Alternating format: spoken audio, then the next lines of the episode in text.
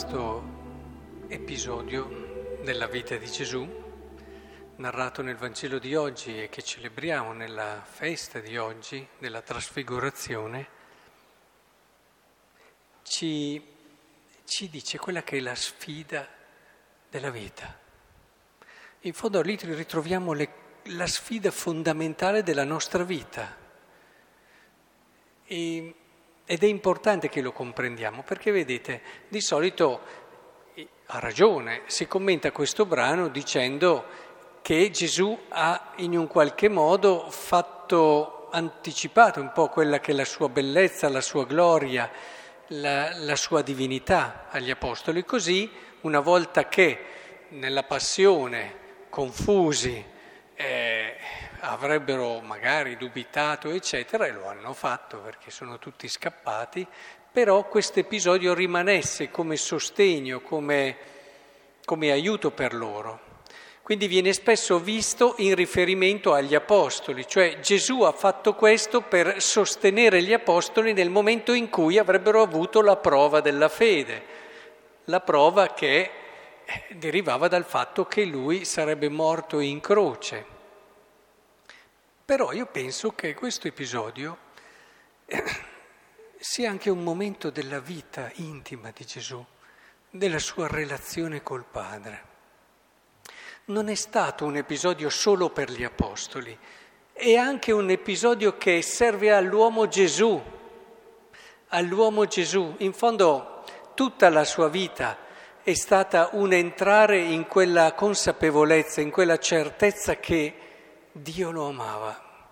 Non puoi entrare in una profonda, intima relazione col Signore se tu non ti senti avvolto, abbracciato, se non ti senti riempito da questa assoluta certezza che Dio ti ama.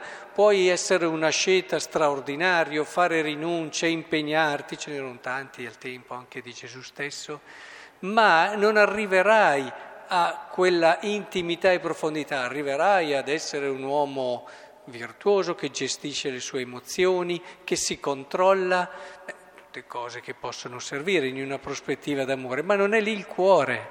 Il cuore è invece poter vivere la propria vita nella consapevolezza di questo amore e di conseguenza poter entrare in quell'intimità, in quella relazione viva, profondissima d'amore che è ciò per cui siamo nati. E il curato d'Ars, ricordate bene, pochi giorni fa, l'uomo è fatto per pregare e amare, punto.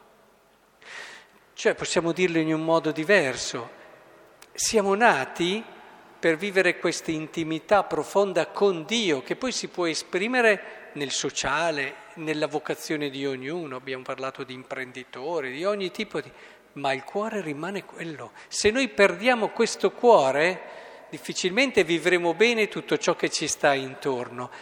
E allora questo momento è una conferma per Gesù, per quella sua ricerca personale dell'uomo Gesù, perché è sbagliato ridurre Gesù solo ad uomo, ma è sbagliato ridurre Gesù solo a Dio.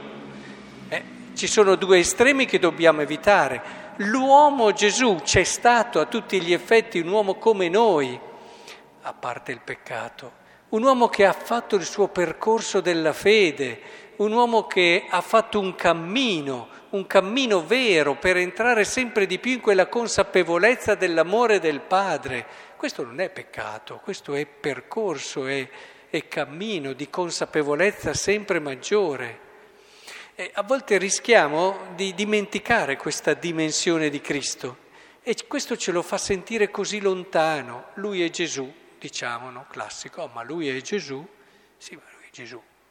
È Gesù che ha vissuto tante cose che stai vivendo tu, ma le ha vissute con tutto se stesso in modo vero. Non tanto lui era Dio, ed è importante che comprendiamo questo momento nella sua vita, nella sua, nel suo particolare destino. Confermato da Dio Padre, tu sei mio figlio, tu sei l'amato. Vedete, tutta la nostra vita, per questo dicevo che in questo brano si raccoglie la sfida della vita. Tutta la nostra vita è fatta per arrivare a capire questo e rimanere solidi in questa certezza. Siamo gli amati di Dio. Ma attenzione, è facile da dire, lo so che Dio mi ama, lo so che Dio, eh, fin dal catechismo l'ho imparato, e un conto è viverlo, un conto è viverlo. Se voi siete radicati lì, vi accorgerete che non c'è prova, non c'è difficoltà.